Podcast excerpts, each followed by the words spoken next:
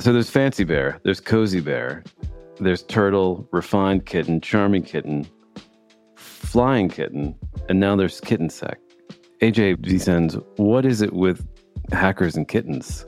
Well, I, I don't know. I don't know if you're a cat person or dog person, but cats are among the more nimble and graceful and predatory animals in, in the world. So maybe it makes sense. But I mean, bears and kittens seem to play big in sort of the, the hacker world, especially, you know, naming conventions and everything like that. But why not? Why not dogs? I love dogs, but you got to say they're not probably as bright as cats. So maybe there's a level of sort of. Wow, that's going to set people off. Yeah. So now we're going to have the debate between the dog and the cat people. I love dogs. I love cats. I love all animals. But cats are maybe a little more sophisticated. All right, we'll leave it at that. So you're going to tell us about KittenSec in this episode of Safe Mode, a new hacking group that you've been writing about and you've been tracking for a while. We're also going to hear from Juan Andres Guerrero Saade, a security researcher at Sentinel One, and he's going to go off on Microsoft for a little bit. It's quite a fiery rant, and we're looking forward to it on this episode of Safe Mode. Welcome to Safe Mode. I'm Mike Farrell, editor in chief at Cyberscoop. Every week, we break down the most pressing issues in technology, provide you the knowledge and the tools to stay ahead of the latest threats, and take you behind the scenes of the biggest stories in cybersecurity. This episode is brought to you by Google Cloud. An attack is coming. It's about keeping us safe. He's just a disgruntled hacker. She's a super hacker. Stay alert. Stay safe. Stay safe. This is Safe Mode. So, kitten sec, what is that a reference to? You know, I'm not quite sure. Obviously, the sec is for security, and for years in the hacker culture, sec has been appended to a lot of words, right? So you think of LulzSec or some of the other prominent examples. It's just a play on words, and and in this case, kitten sec is just their fun way of, of talking about their frankly criminal activity. So when did this group emerge, and what have they been doing? So they popped up on July 28th, and it hasn't even been a month. They came sort of out of nowhere, it felt like, with announcing an attack on Romania. And I took a look at the, the download file, at least, and it's close to 30 gigs of, of data. But then I didn't quite know what to think. And so I was just sort of paying attention and saying the messages. And then over the last few weeks, it's really exploded. And they now have listed attacks on obviously Romania, Greece, France, Chile, Panama, Italy. And if their claims are to be believed, the data affects close to 13 million people, lots and lots of data. And they're one of these groups that doesn't extort these victims, as far as we can tell, at least publicly. They're just sort of pushing data publicly for fun and for attention and on targets they say deserve it obviously the the entities on the other end of that would have a have thoughts about that or, or a response to that. But this is kind of that weird gray area of the hacking culture where it's they claim to be doing it for altruistic reasons but we never really know what we're fully dealing with here. Yeah so in your story are you talking to members of kittensec there was one representative I talked to to get the sort of lowdown on where they came from, whether they were new or not, how they sort of interact with the other existing groups in that space, and and they offered some answers. I mean, they said that they claim anyway they are new. They're not super focused on uh, specific targets. In the case of Romania, for instance, they said, "Why not Romania?" Right? And you know, of course, as you do, of course, why not? Uh, yeah, why not? But they also then added that it was an easy target and they wanted to fight corruption and the lies from government. So we decided to attack them. So I don't really know what to make of that. I guess you could make that claim against any government in the world, right? Depending on your perspective. So it's hard to know exactly who we're dealing with here. Yeah, that's the case when you're you're writing about a lot of these groups, right? It's hard to know who is actually on the other end of the keyboard. So when you're writing about whether it's a group called KittenSec or any of the other interesting names that the hacker groups come up with for themselves. You know, how what's your process like of determining the validity of what they're saying or who they say they are? How do you treat that? Well, that's a great question because it's really difficult, honestly. this one was flagged by a sort of well known hacker personality in the space. And so that led me to sort of take a look. And then their material was also being cross shared by a group called SiegeSec, who we've covered a fair bit.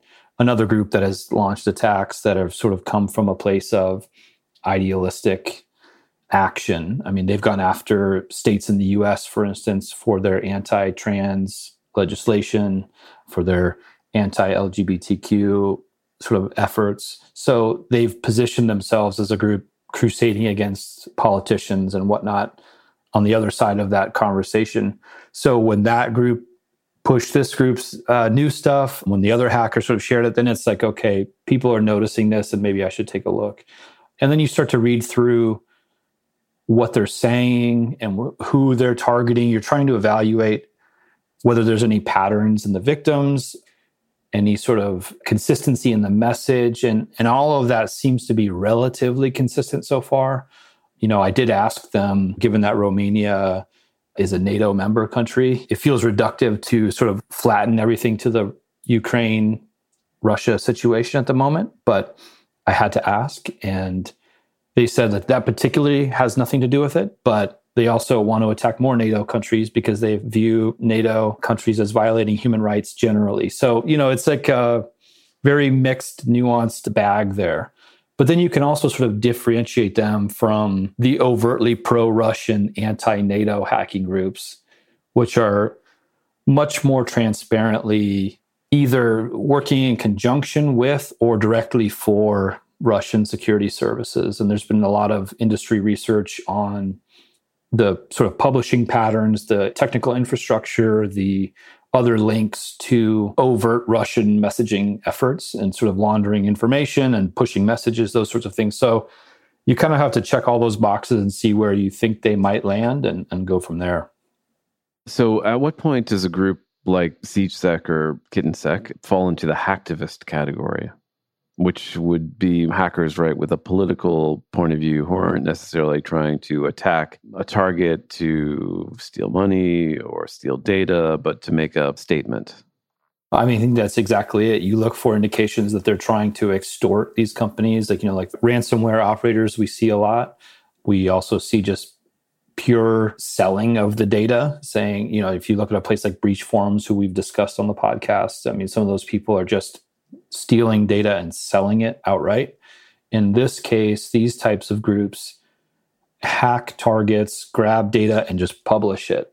And they say, here's some information. We think that this contributes to the conversation about a particular group, a particular target, a particular nemesis in their view. And you know, do with that what you will. They did sort of list their cryptocurrency wallet and they said if anybody wants to support us they can but we publish these data sets for free. So you know maybe it's just kids having fun but it gets kind of murky pretty quick because one person's sort of hacktivist is another person's criminal straight up. Right and so for so for the people who aren't following the ins and outs of the hacker underground and where the, in the forums and all this just general murky world that you wade in and out of what's the important takeaway from a story like the KittenSec story their their emergence? Why is that something that people should care about? I think it's just another reminder that companies, governments, anybody that's doing anything online really at sort of a, a scale you know, I'm sort of separating out like mom and pops or like your home computer setup, right? But if you're doing anything online, you have to assume that somebody might target you at some point. And it's not clear how KittenSec got into some of these targets, for instance, but almost always you end up reading about poor configuration or standard credentials, you know, like username, admin, password, one, two, three, four, very basic cybersecurity hygiene that isn't adhered to that leads to these kinds of compromises. And especially when you're talking about the government level and the geopolitics of NATO and that kind of thing, you have some major cyber adversaries out there, right? Like the APT groups and, and others. But, you know, there's this uh, sort of criminal side of, of hacktivism that is a threat too. And people should be aware of their sort of tactics and why they're going after certain people and who they're going after and the patterns there. And you know, if you're a, sort of a network defender, you need to be aware of what's happening in that ecosystem. Always fascinating stuff, AJ Vicens. Thanks again for joining us. Thank you. So we're going to get into an interview next with Elias Groll, Cyberscoop's senior editor, and Juan Andres Guerrero Saade, who is a researcher with a cybersecurity company called Sentinel One. He does a lot of amazing work. He's also known, perhaps more commonly, as by his initials, Jags. They're going to get into Microsoft, and we're going to hear a very unvarnished, candid, frank conversation with Jags and Elias about feelings within the security research community about Microsoft, especially after the revelations of a Chinese hack that was carried out in part because of vulnerabilities in Microsoft systems. Today's episode is brought to you by our friends at Google. Do you want to protect your agency and data from the most sophisticated cyber attacks? Visit cloud.google.com/security to access resources and expertise to get started today. Well, hey, we're at Black Hat. We're in Vegas. I'm speaking with Juan Andres Guerrero Saad, but I think you'd like to be referred to as Jags. It's much easier for everybody. Like, much easier. I even pronounce. I messed up the pronunciation you of your name great. just now. So, thanks for coming on the podcast. It's great to be here with you. Thank you. So, in the last couple months or a couple weeks, I've been reporting on this big breach affecting Microsoft, a breach in which Chinese hackers are alleged to have stolen an encryption key used in the Azure Active Directory to sign for authentication tokens. The hackers in question used this stolen key to target the email inboxes of senior US officials and steal their emails, including the Secretary of Commerce, Gina Raimondo, and the US ambassador to China, Nicholas Burns at a critical moment in US foreign policy when they were preparing for a big meeting in China. And the security community has been up in arms about this breach. And you've been one of the people who have been criticizing Microsoft over this breach. I'm wondering if we can just start with you kind of explaining what it is that you find so frustrating about this breach from a security perspective. So I'm glad to see more folks sort of discussing the topic at this point. I did feel when I went on my little unsolicited tweet storm, it felt like not a lot of folks were breaching the subject. Not a lot of people wanted to talk about it. And it, to be completely honest, it's not like I'm dying to tilt at windmills. Like I, the silence was uncomfortable because it's not just any company and it's not the first time that we're at this. But uh, I think the the concerns we have with uh, Microsoft, I think it's really important to caveat that there are concerns that we have and could discuss about Google and Apple in equally meaningful ways. Not just because they're mega corporations, but rather they're also ecosystem maintainers.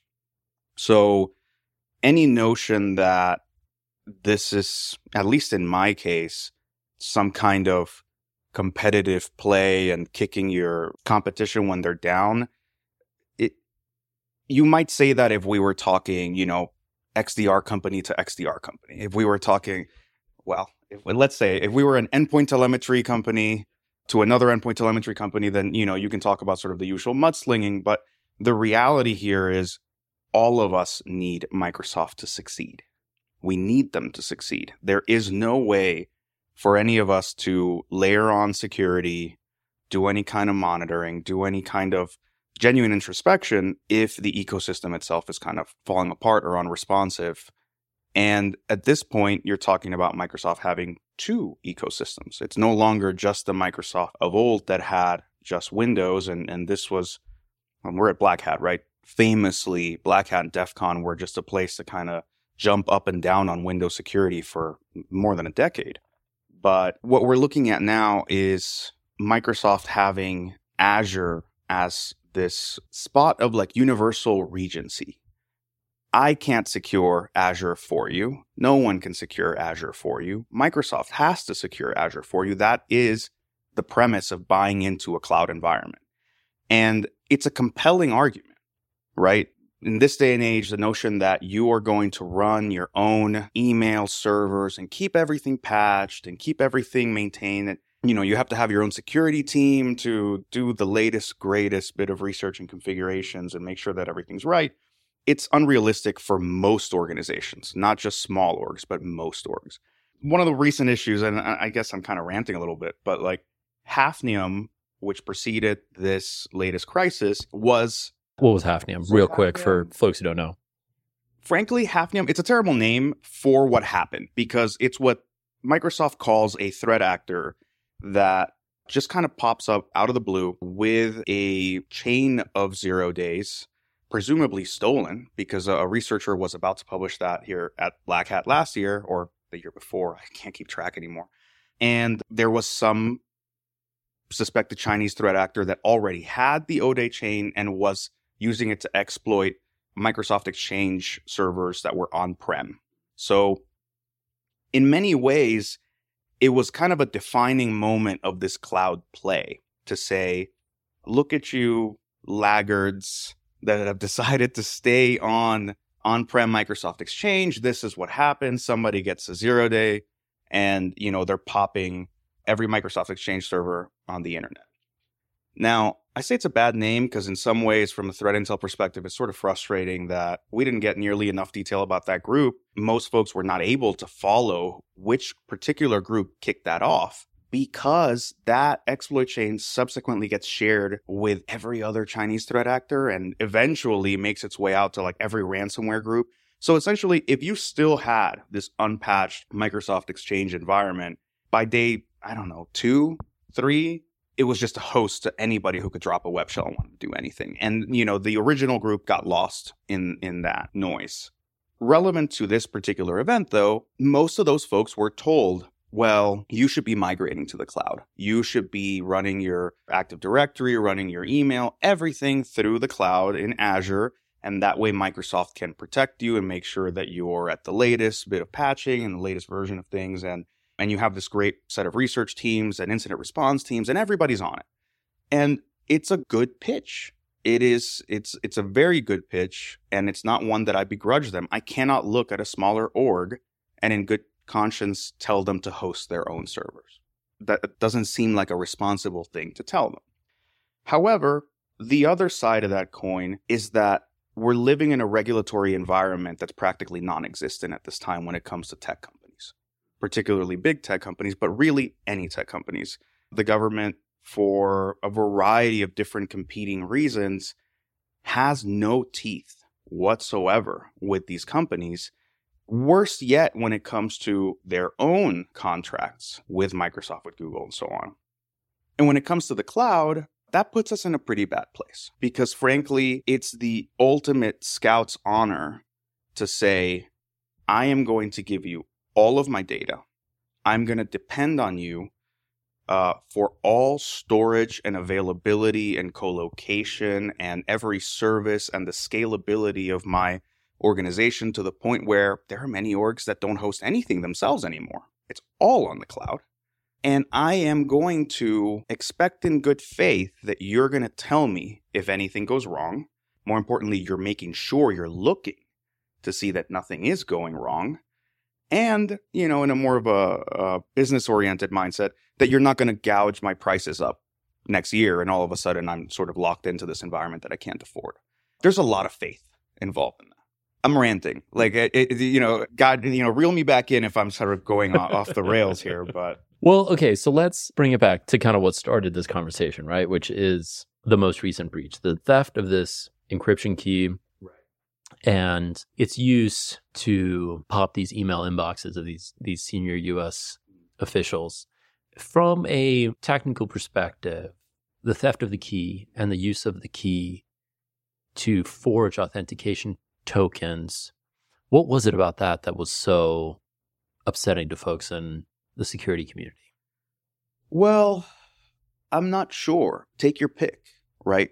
because that is a layer of security that is entirely dependent and in the hands of Microsoft, right? Like to the point where I struggle to tell you how that works, not just because I'm not in auth as a specialty or particularly oriented when it comes to crypto, but rather because how would I know what that stack and that configuration looks like within Microsoft? I have no way to genuinely tell you. I could sit here and study every doc they've ever put about HSMs and key management and whatever, and I'm sure that I would still mm. not know how this works because I'm not supposed to. You're not supposed to. That's the, you know, it's not security through obscurity, but you're sure as hell not going to give somebody a map about how, and you know, how the locks work in your house. So in many ways, I think that's part of what fuels the consternation. It's saying, well, we have to rely on you for this. But if there's anger rather than just concern, I think it has to do with repeated incidents, with a feeling that the many gains that Microsoft made, you know, in the years after the Bill Gates security memo and the Dan Geer monoculture paper and all of these hard fought cultural battles like Katie Moussouris helping to stand up the first bug bounty and like all these things that people really had to fight for to get Microsoft to an, an amazing place where you could say, hey, it's not that easy to pop Windows and, and have zero days all over the place. And, you know, you have a working bug bounty program and they get along with all the vulnerability researchers and they you know they used to have a party out here for the vulnerability researchers. They used to have a did you get invited this year? I did actually get invited to a microsoft party this year and I, am not able to attend i'm surprised. I thought that was incredibly kind of them. I i, I don't know what they had planned uh, for me i don't know if brad smith is just waiting there for like no dunk uh, you no. in slime it's incredibly kind but no no i look i i don't want if we had the time and the inclination to pick a battle on multiple fronts and surely lose, we could have this conversation about Google. I've worked at Google before. There's all kinds of issues at Google, and same with Apple. I, like, if you want to see my blood boil, let's talk about iOS security and all the choices that are being made at Apple. Yeah, we round two. some some other time. Round know, two. When the next crisis comes along, the next Absolutely. time you know a series of O days are used against an ethnic minority in China, and we pretend that we didn't notice. We can talk about that. Let's be fair and do that. yes. But since today is Microsoft Day, it's their turn in the barrel. It's yeah. Well, look, the security community tends to rally around itself. We may be really catty on Twitter and give everybody kind of a hard time, but at the end of the day, particularly on the blue team side, there's a lot of practitioners who feel for their brethren. And I've had some folks come out and say, well, why are you, you know, they're dealing with this horrible incident. Why are you jumping up and down on them? And that's really a misunderstanding of what the issue is here. The problem isn't that Microsoft has had a breach. Everyone has had breaches at some point. Everyone will have breaches at some point. This isn't the first Microsoft breach, and it wouldn't be the first for many, many companies out there. The problem that we have isn't even about their response. It isn't even about their blogs. It's the fact that there's this air of like corporate abnegation of responsibility that has set in when it comes to the management of vulnerabilities, when it comes to the management of incidents that in many ways should fall squarely on the lap of Microsoft, like Hafnium, where you say, well, you have an update mechanism. This is your software. You've been studying the infection chain for a long time, much longer than any of us. Um, why aren't you force patching these systems? Why aren't you evicting these web shells? Why why does some faceless guardian angel in the security community have to take on the liability and risk to try to sort this thing out inevitably 3 weeks too late because someone at Microsoft chooses to avoid the liability for themselves, to avoid being sort of leading the charge in a situation like this. And I think that's getting more to the heart of it that we are seeing Microsoft expressly take on security as a business. You know, Satya is, is out there talking about how it's gone from 5 billion. The next year it's 10 billion. The next year it's 15 billion. I think the projections for this year are 20 billion dollars in revenue in cybersecurity. It's already 20 billion. That they hit that number, I think, end of last year good for them. That's great. My concern is that it puts us at a level where the conversation is, well, security vendor to security vendor. You are not a security vendor. You are the maintainer of one of the ecosystems that we as security vendors need to protect. And I'm glad that you, you know, you're making some money off of this, but we need you to not backseat drive the crises. We need you to actually lead in these situations and take the responsibility. And in the failure of that, in the absence of that, what you see is a lot of people actually turning to the government and saying, why aren't you regulating? Which is fairly unusual in the United States. Most folks, at least, you know, with, with any corporate leaning, would just balk at the idea that government should get involved in anyway. But we're at that point where everybody's just going, hey, you know, where's the teeth? When do you give them even the slightest hard time for how things happen, you know, after solar winds and how things happen after Hafnium and how things are happening after this? I think the frustration that you're describing is, I guess, bubbling up in cyber policy world, right? Like you saw this in the White House strategy document. They want software liability reform. And I think it's probably things like this that they have in mind when they want to go after a change in the software liability regime, which has been this third rail in cyber policy for decades. The idea that you could get sued for having problems in your software, right? Like that's been, you know, the the software industry every time that gets proposed has said, you know, has, has gone running to the hills saying this is going to destroy our our industry. And now I think the frustration that you're expressing and a lot of folks in the industry are expressing is, I think, coalescing behind some momentum to try to do something on the policy front and get the government more involved. I think there's a general feeling of impotence that comes with particularly the side of the industry that feels responsible for dealing with every crisis. We're at Black Hat, and I don't want to jinx it, but this year so far, we don't have some nuclear bomb going off somewhere in cyberspace that makes everyone have to run out of their meetings and run out of their talks and sit on their laptops on conference bridges trying to fix things. And I'm happy for that. But it's been happening year after year. Every other week, there's some astronomic breach, there's some new discovery of a problem here and there. And what it is, and we shouldn't consider that this is happening, objectively happening more often. No, we're becoming aware of it at a different pace. We are becoming aware of the realities of this threat landscape at a different pace. And, and for anybody who doubts that, go look at every one of these breaches, every one of these blogs, and just look for the earliest date that they're attributing this activity to. And if we're lucky, it's six months.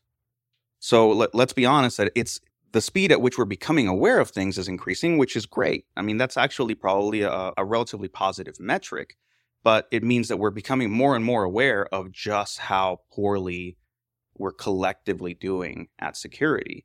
And this isn't the time to look at the companies with the most outsized capability and responsibility taking a seat and going, well, you can't force me. And if you were trying to force me, it would take three weeks. So go deal with it on your own. Like there's sort of like a smiling bastard Hall of Fame approach to stonewalling a crisis call by saying, well, you know, our lawyers say you can't compel us. Why should we? So you talked earlier about you needing Microsoft to succeed. I'm wondering if you can kind of elaborate on that a little bit and break that down. Because a lot of folks are going to say, mm, Jags, Sentinel One, you're competing with Microsoft. And as Microsoft gets bigger, as their slice of the pie gets bigger, Sentinel One's slice of the pie is going to get smaller. So, of course, you're angry at Microsoft, but you say that Microsoft needs to succeed right in the ecosystem. So, yeah, break that down. What is? I mean, th- that's why I kind of hedged it from the beginning because you're not the first person to say that, and you know, I understand it. There's so much vendor mudslinging here that it's an inevitable expectation. But again, I think that's built on this false parity between security vendors that bolster and offer greater security visibility, greater log searching capability, storage, whatever you want to call it, any capability that you're adding on, it's still dependent on the security scaffolding of that environment. And to precisely speaking to that point, and another point of contention with Microsoft, rootkits are a thing that we haven't had to deal with very much in the past, I don't know, eight years or so since driver signing enforcement got added. And I, I want to say that was 64 bit Windows XP. It may have been Windows Vista. In any case, some time ago, somebody decided that drivers need to be signed with a digital certificate, otherwise, they cannot run by default. That is one of the most important measures that makes it so that we don't have to deal with rootkits. That was an unalloyed good to security within the Windows ecosystem. To the point where many folks have forgotten about dealing with rootkits. As of two years ago, a researcher, I believe his name is Karsten Hahn at GData, suddenly noticed that there was a Microsoft signed piece of malware driver that was coming out. And once we started digging on it, it turns out there were many, many, many within that same pocket. And it turns out that at that point, we found out that Microsoft had changed how driver signing was supposed to work. And now you had to send it to a portal of theirs and they would sign it and send it back. But now it would come with a Microsoft digital certificate, which is kind of horrifying. Essentially, if you go check that digital certificate, you're going to see it's like a third party signing cert under Microsoft's name. Most AV, EDR, anti malware, antivirus, endpoint detection, whatever you want to call it, companies were not prepared for this because they weren't really told. But more importantly, because it was unthinkable that we would suddenly see these cryptographically validated, quote unquote, Microsoft signed binaries. That was 2021. We're still seeing digitally signed under Microsoft digital certificate binaries starting to pop up to this day. And they haven't been super devastating pieces of malware, but for us, it's an erosion of a fundamental piece of security scaffolding within the, the environment, the Windows operating system, that we all of a sudden need to start double and triple checking for every single binary in an operate, you know, in the Windows operating system to say, well, yeah, you're signed by Microsoft, but is it the right kind of signature? Is it the right kind of subkey? Are you in a banned list of subkeys? Is the banned list of subkeys complete? Do we know, even though you're a Microsoft binary, should we still be concerned that you're hooking certain functions or doing certain kernel things that other things might not do? It breaks the fabric of whatever foundation you're supposed to build your certainty on. So, look, if this is a problem for us, it's a problem for everybody. And that's at the point at which I resent the notion that we're speaking security vendor to security vendor with Microsoft the idea that we are in competition, we may be in competition in one particular vein, but the truth is that their remit is so much larger. It's so much bigger and so much more foundational. And what we offer is different. And I, I happen to think it's great. But in many ways, it has to build on top of the solid foundation of what Apple and Microsoft and the wonderful unresponsive graveyards of the Linux world are doing for their operating systems, right? Like we do a lot of work to have very stable, very compute efficient ways to have introspection and insight into a variety of operating systems. That's a lot of work without having to also double and triple check that the operating system itself is working. So I assure you, I want them to succeed. I want them to do well. I would much rather hear from all of the vulnerability researchers and that their side of the industry saying, oh, yeah, we still have great relationships with Microsoft. When I hear that Project Zero researchers are getting sent through the usual, yeah, like the, which, I mean, I say that considering them the cream of the crop as far as like finding 0-days and exploits and reporting them and getting them fixed and, and trying to do their best to advance collective security. I mean, Project Zero is an amazing project. But to hear that they aren't getting any better reception or better treatment from MSRC, from anybody that's supposed to be patching vulnerabilities, that you're getting sent through a ticketing system is ridiculous. To me, it just highlights an erosion, a systemic erosion of the importance of security throughout these ecosystems. And I hope that there's some objective way to call that out and say, hey, like, I'm glad you're pivoting and you're trying to find a, a different way to approach this, but there are foundational things that you can't be asleep at the wheel with. In some of your commentary online, you've talked about how there's some silence in the computer security world, computer security research world about the um, problems at Microsoft. Can you talk a little bit about that? How do you mean? Like, the folks aren't speaking up.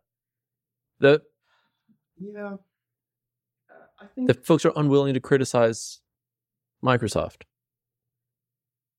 I don't know if folks are unwilling to criticize Microsoft in particular as much as it's uncomfortable to criticize any of the mega companies right now. I am in a very privileged position to be supported as much as I am by S1. I'm sure that there is a PR person that cringes every time I start tweeting because I've just given them a different headache with some company 10 times the size of the moon that is suddenly very upset at us.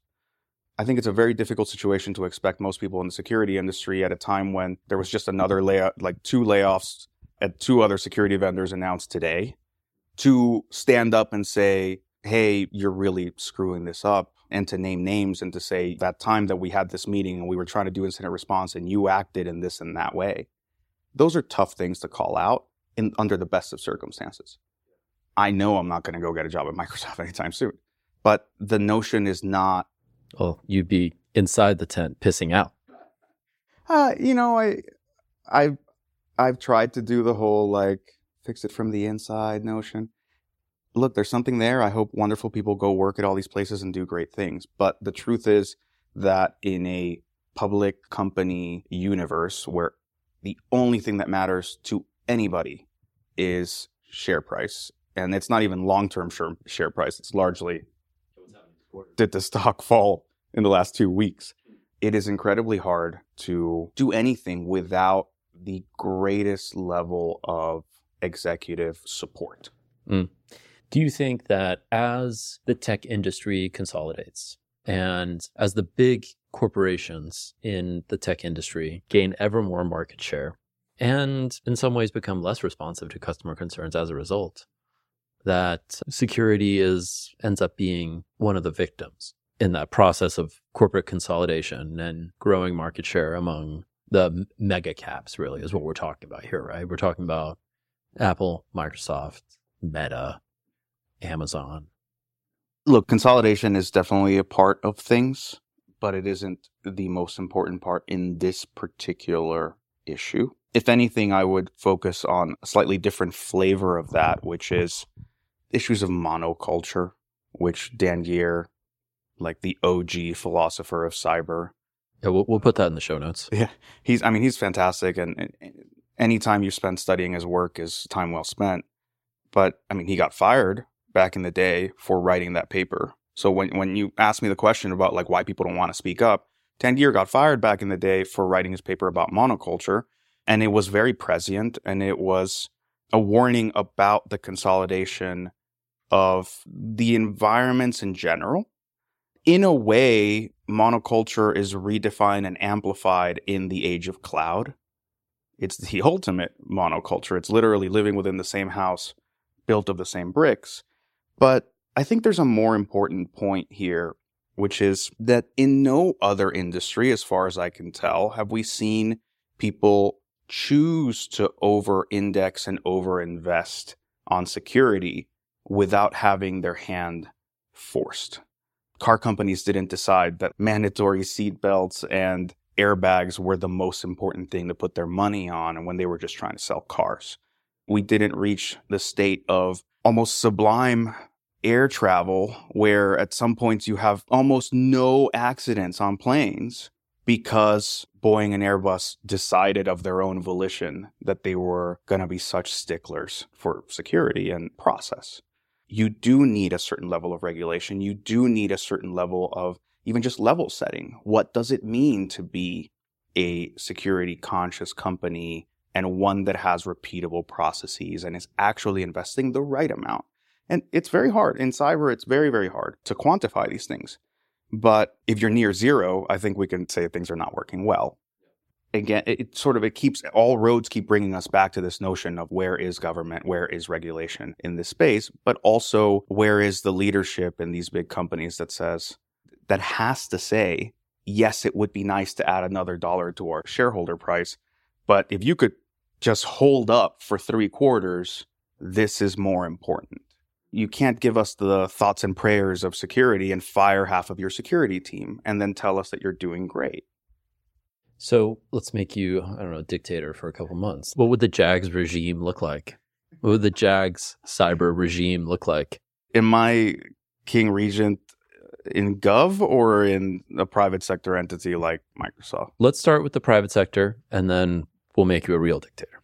Oh God. Okay. And honestly, I haven't really had to think about this, which kind of tells you a lot about the security space, right? That it's easier to complain than it is to propose solutions. But look, when it comes to being in some position of supreme leadership within a mega company in the private sector, my answer will sound naive because there's politics and all kinds of concerns. But the problem that we have right now in corporate world is that leadership has been dissolved effectively.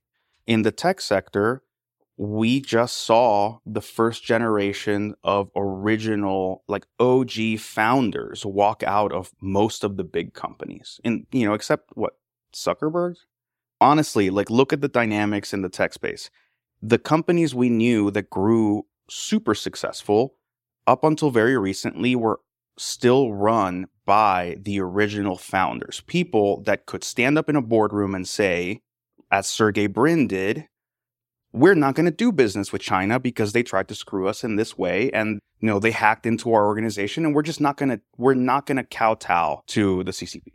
Awesome. Great.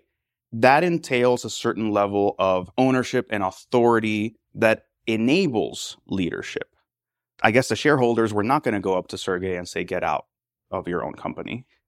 I think it's much harder to do that now that we see the second generation of leaders who I'm sure are trying their, their best, but it doesn't necessarily feel like they're home, doesn't necessarily feel like they're beyond being ousted. And I think it's creating a culture in tech where it is just very hard to find somebody who's willing to say, you know what, I might lose my job. The stock price might dip $3 tomorrow, but we need to take a stand on how we're doing business with China in this place, with this, you know, software environment, with our margins in the cloud, whatever. So I suppose what I'm describing is a bit of a suicide mission, but it's the notion that if I am the ultimate owner of a cloud platform that is subject to abuse, that is the hoster of attack infrastructure that is enabling all kinds of other badness, right? Like the cloud tenancy is enabling the corporate world to, to expand and do great things it is also simultaneously enabling attackers to do many, many things. And there's this notion that if we just like had KYC in the cloud or whatever, that that you'd fix that. It's not. Absolutely not. That is a terrible idea. KYC, that's know your customer for the uninitiated. Yeah, terrible, terrible idea. But it's not going to fix it because what you really need is for that cloud provider to decide that it is worth investing into checking the integrity of their cloud systems and making sure that the people using their those servers are the people paying for those servers and that they aren't hosting a vulnerable version of WordPress that suddenly makes that server work on behalf of someone else. And when that does happen, changing the terms under which you approach that server. I am glad we have terms of service and privacy preservation I'm not happy when we use quote unquote privacy as an excuse to abnegate responsibility for infrastructure in our care that is being used to attack other people. Th- that is just hiding behind your TOS. It is not privacy preserving for anybody, much less the person that's paying for that server that is being commandeered by someone else. So I think that in the absence of strong leadership that can look at their legal departments and say, thank you for advising us, but we're going to do this other thing. What you've allowed to build is a very calcified legal regime that overreacted to GDPR, overreacted to the post Snowden privacy crisis, and now has decided that the only way to play is not to play at all and there is no liability in just sitting it out. And that is leading us to a pretty horrific place where we have to look at the government, which, look, the government is not ideal. I think everyone knows that. I think anytime Congress has tried to do anything when it comes to cyber, they have created many other problems unintentionally. So I'm not pretending that they're great. I'm just saying if nobody's going to stand up on one side, then please God, somebody on the other side tried to do something. Okay. All right. So let's do the government side of it now. You're now a real full fledged dictator and you have a cyber regime to administer in the world. What does that look like? I'm glad that you say dictator, right? Because the realities under which people in the US government are operating are even harder than. Right. We have a US Congress that has a very difficult time passing legislation. Yeah, that's tough. I think in general, it's just, it's very hard to get things done. And to take big stances when you know whatever it is you're going to do is going to piss off one of these companies that has great lobbying power and so on and so forth. So being a dictator i think is, is sort of ideal in this situation and it goes to show why china has a, a slightly easier time with like domestic enforcement of security issues. But i think there's a few different concepts where we need to kind of gird ourselves and make some some difficult choices to enable defense in meaningful ways. When you start talking about like you know secure by design stuff like that it's like i, I don't know i don't even know what that means. It, it, like i don't know how you enforce secure by design. If these people knew how to build the software better from the start cheaply and quickly they would have done it i'd like to think. I hope right? But no the, the what you're really talking about is software liability right like and again a dan geer idea from his 2015 black hat keynote he talked about it what does software liability look like? What does intellectual property protection look like if you decide that you're no longer maintaining your code base? Why do you still own it then? So, can I get your source code and fix it? If you're not maintaining it anymore, if it's, you know, end of life, can I get the Windows XP source code and fix it myself so that these power plants don't fall apart with Eternal Blue or whatever it is? That's one way to look at it. I think there's also notions of like eminent domain that we need to start exploring. And these were conversations we had during the the ideation for like the drafts of the national cyber strategy and some of it kind of percolated into the text and some of it didn't. But the idea being if you have an abandoned house, you own a house and you just let it fall apart and it catches on fire or or something else, you know, really endangering the neighborhood, the government eventually gets the right to do something about it. If you leave a car in the middle of the highway because it broke down and you can't afford to haul it, somebody, some governmental entity has the right and the ability to pick it up and take it somewhere else. Why do we not have that or something similar when I can look at 40 million cameras created by the same manufacturer that have a hard coded password that have suddenly been turned into a ginormous botnet that literally is taking down the internet in the East Coast for hours at a time. Whose rights, like, what are we protecting here? Like, at, at what point do you sit back and go, okay, well, let's be honest, right? The owners of these cameras don't even know this is happening. The manufacturer doesn't care because they've already made their money selling this thing. And the last thing they want to deal with is this old piece of hardware that even they are trying to disavow themselves of. So at what point do you go, all right, we're just going to knock all these things off the internet or come in as azimuth, like take these things down? And the last bit is really, and this is sort of the carrot instead of the stick, is liability protection. Sort of the, the notion of having a strong sense of liability is you're saying, well, you have chosen to be responsible for this. And there's potential, like you get more freedom, but whatever consequences are on you. Well, the other side of that is, hey, if you come to us and you say, this is happening, or I would like to proactively engage with you to make things better, then we will offer you protection from liability. And I think that's a really meaningful thing. If these mega companies and even mid sized companies don't want to store telemetry data, do not want to move PII in any way, are worried about privacy concerns with whatever services they're offering, and all of those things make them just choose to sit back and do nothing, then you can at least offer the carrot of saying, hey, if you come play, if you come sit at this table and do your God's honest best effort to protect the internet, to protect citizens, to protect your users, and so on, we will shield you from the liability of what happens with whatever PII may have been involved, of you know whatever second and tertiary effects might come from this.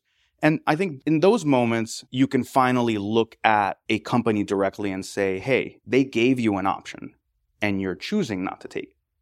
Right now, what we're saying is they're not helping you out too much, but we really wish you would kind of like take life in your own hands and decide to do the right thing. And that's a harder sell, right? I mean, the trade off that you're describing is exactly the one that's in the, the White House cyber strategy, more or less, right? They want to say, we want a liability regime where you, you can get sued if you engage in neglect in building your product. And if you follow some set of secure by design principles, whatever those are, then you won't get sued. That's what they like to do, right? Yeah, I so Do you feel like that is the the way that it's articulated in the strategy is kind of captured what what you're describing or no? Because it sounds Yeah. It sounds like you're kind of on the same page as them. so But it um, obviously it won't become a real thing until Congress passes it into law.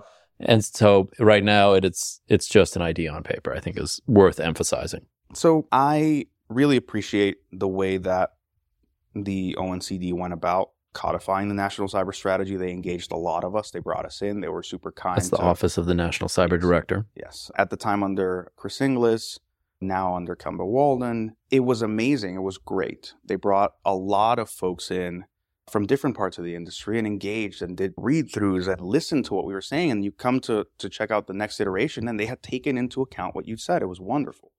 So I do feel a certain soft spot of, you know, I see the effort that went into putting it and it was the right impetus and it was the right idea. At this point, I have to say that my favorite part of the national cyber strategy is the introduction, because that's where you most freely see the intent of the folks crafting the national cyber strategy, which is, I think it's brilliantly put.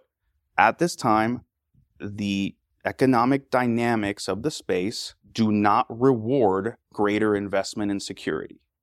So, of course, people are underinvesting because if you spend more money trying to make things secure, but you make less money than the competitor that couldn't be bothered, you're obviously not going to do great.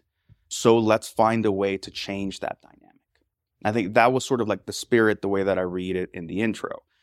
It's a lot harder once you start getting into the nitty gritty of things because everyone has their pet project and every, you know everyone in government wants to kind of put their five letter acronym that should be in charge of X, Y, and Z.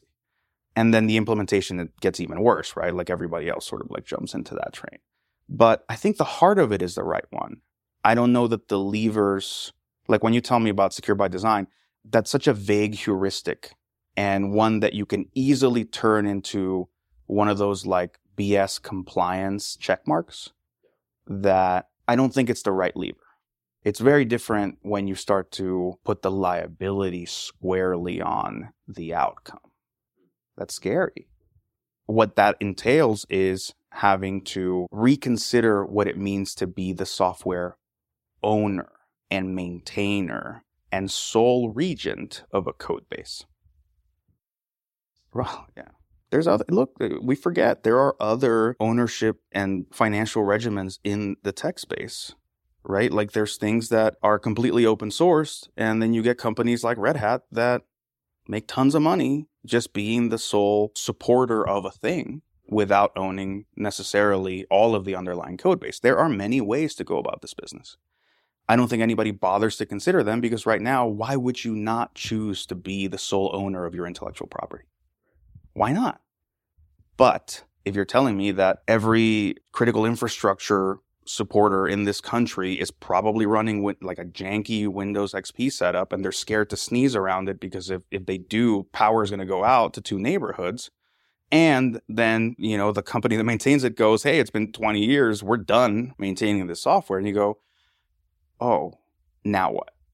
Right? Like who's going to make patches for us? Who's going to make optimizations for us? Who, how? Do they have to go reverse engineer the entire code base of Windows XP? Or can you say, hey, if you choose to no longer maintain this, it's time to open source it, right? Like, I'm not saying that's exactly the right way to go about it, but I think that there are some bold steps that could make meaningful change. And they're not technical steps, they're policy problems. Well, we've spoken much longer than we said we would, so I think that's a nice. I think that's a nice place to end. Actually, thank you so much for coming on the show, Jags. Hey, Elias here. We reached out to Microsoft and they got back to us with the following statement. We agree that security is a team sport. Where researchers, cloud providers, and others work together. Security is built into all of Microsoft's applications and services, and we acknowledge that our job keeping customers and systems protected is never over. In the face of increasingly well funded and targeted attacks by advanced actors, we remain committed to sharing threat intelligence, transparently mitigating vulnerabilities, expanding built in security features, and innovating at scale with AI for cyber defense. We also have global teams working around the clock to protect customers and take action against cybercrime infrastructures. This podcast is brought to you by our friends at Google. Together, Mandiant with Google Cloud helps public sector organizations become more secure from cyber attacks. Visit cloud.google.com slash security for threat reports, resources, and security best practices. Thanks for listening to Safe Mode, a weekly podcast on cybersecurity and digital privacy brought to you by Cyberscoop. If you've enjoyed this episode, please leave us a rating and review and share it with your friends, your mom, or your dad because you know they're probably going to get hacked if you don't. To find out more information or to contact me, your host, please visit cyberscoop.com.